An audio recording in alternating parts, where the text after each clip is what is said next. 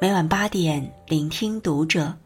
愿我们人生的每一次遇见都犹如初见。嘿，晚上好，欢迎收听读者，我是主播如初。那如初今晚要和你分享到的是来自作者曾小鱼的文章。三十岁以后，我从朋友圈消失了。前几天，许久未联系的老同学发来消息，要我给他的朋友圈点个赞。朋友一场，只有在这时候才能被想起，心中不免泛起一丝酸涩。迫于某种情面，我还是答应了他。点进去，没有看到提示更新的红点点，猛然意识到自己已经很久不刷朋友圈了。心血来潮，想看看大家的生活近况。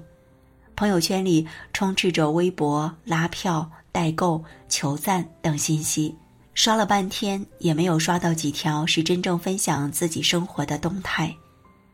随手点开了几个老同学的朋友圈，有的动态停留在了几年前，有的设置了仅三天可见，还有的就是一条横线，空空如也。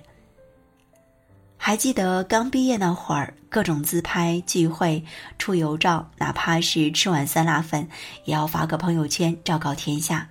然后一直盯着手机看谁来点赞评论，再回复一个大笑的表情，以确认自己没有被世界遗忘。三十岁之后，一切都在变化。那个当年意气风发的少年收起了棱角，埋身于现实社会的种种关卡里拼命奔跑，不再到处刷存在感，也不再分享自己的生活，更没了窥探别人生活的兴趣。我们这一代人从朋友圈里消失了。钱钟书说：“一个人到了二十岁还不狂，这个人是没出息的；到了三十岁还狂，也是没出息的。三十岁是一道坎，退一步是不羁和理想，迈过去就是责任和现实。仿佛在二十几岁可以肆意逃避的东西，生活一股脑全都扔给了你。”在老板面前要做一个努力上进的好员工，在父母面前要做一个孝顺听话的好儿女，在孩子面前要做一个耐心细致的好父母，在爱人面前还要做一个温柔体贴的好伴侣。也不知道从什么时候开始，那个叫做自我的东西，被这些角色的巨大声量淹没在岁月里。前几年有个帖子在游戏论坛上特别火，一位资深玩家发了一篇帖子，转让自己积累了十年的游戏币，因为他要退出这个游戏了。他解释说，有一天他打完游戏，发现女儿发烧了，带去医院检查后确诊为白血病，不是很恶性的那种，但是要投入大量的时间和金钱，就有希望能治好。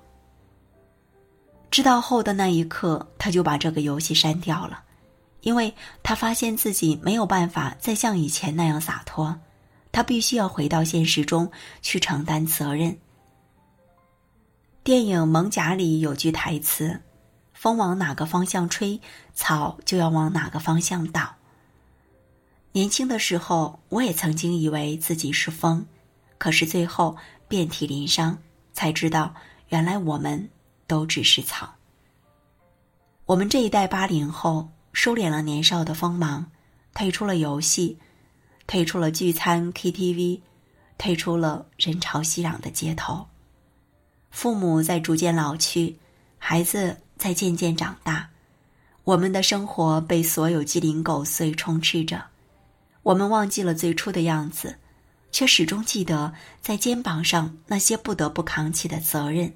和脚下不得不前行的路，我的精力都给了生活，请原谅，我再也没有额外的力气留给朋友圈了。闲来无事，翻开微信通讯录，有许久未联系的同学，以前公司的同事，还有远房亲戚、路边的商家等等，他们安安静静的躺在好友列表里，毫无生活上的交集。想发个朋友圈的时候，一句话反复修改，打了删，删了打；要选择分组，要屏蔽老板，太丧的内容还得屏蔽掉父母。有时候少屏蔽了一个人，还得删掉，重新再发一次。来来回回折腾半天，早就没了发朋友圈的心情。微信好友列表越来越长，能说真心话的人却越来越少。以前屁大点事儿都会在朋友圈里感慨一番，现在即使再大的委屈，也可以咬着牙把情绪吞进肚子里。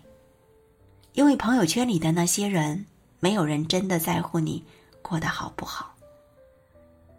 昨天中午吃饭，听同事讲了一个故事。有天他改了很久的策划方案被老板再次毙掉了，白天的理性在深夜里翻了船，所有的情绪压力一起涌上来，于是他打开朋友圈，随手发了一条动态：“生活太难了，我太累了。”他把自己蒙在被窝里，大哭了一场，迷迷糊糊的睡着了。第二天早上醒来，看到手机几十个未接来电，都是妈妈打过来的。原来妈妈看到那条动态，以为他出了什么事情，电话也打不通，竟急得一夜未眠。他打开朋友圈，那条动态孤零零的躺在那里，没有点赞，也没有留言。他默默删掉了动态，关闭了朋友圈。看过这么一句话，挺扎心的：你所有的痛苦与困顿，都是你一个人的事情。你的伤口在流血，别人却在为晚上吃什么发愁。世界上根本就没有什么感同身受，所有暴露在朋友圈里的情绪，只会成为别人茶余饭后的谈资。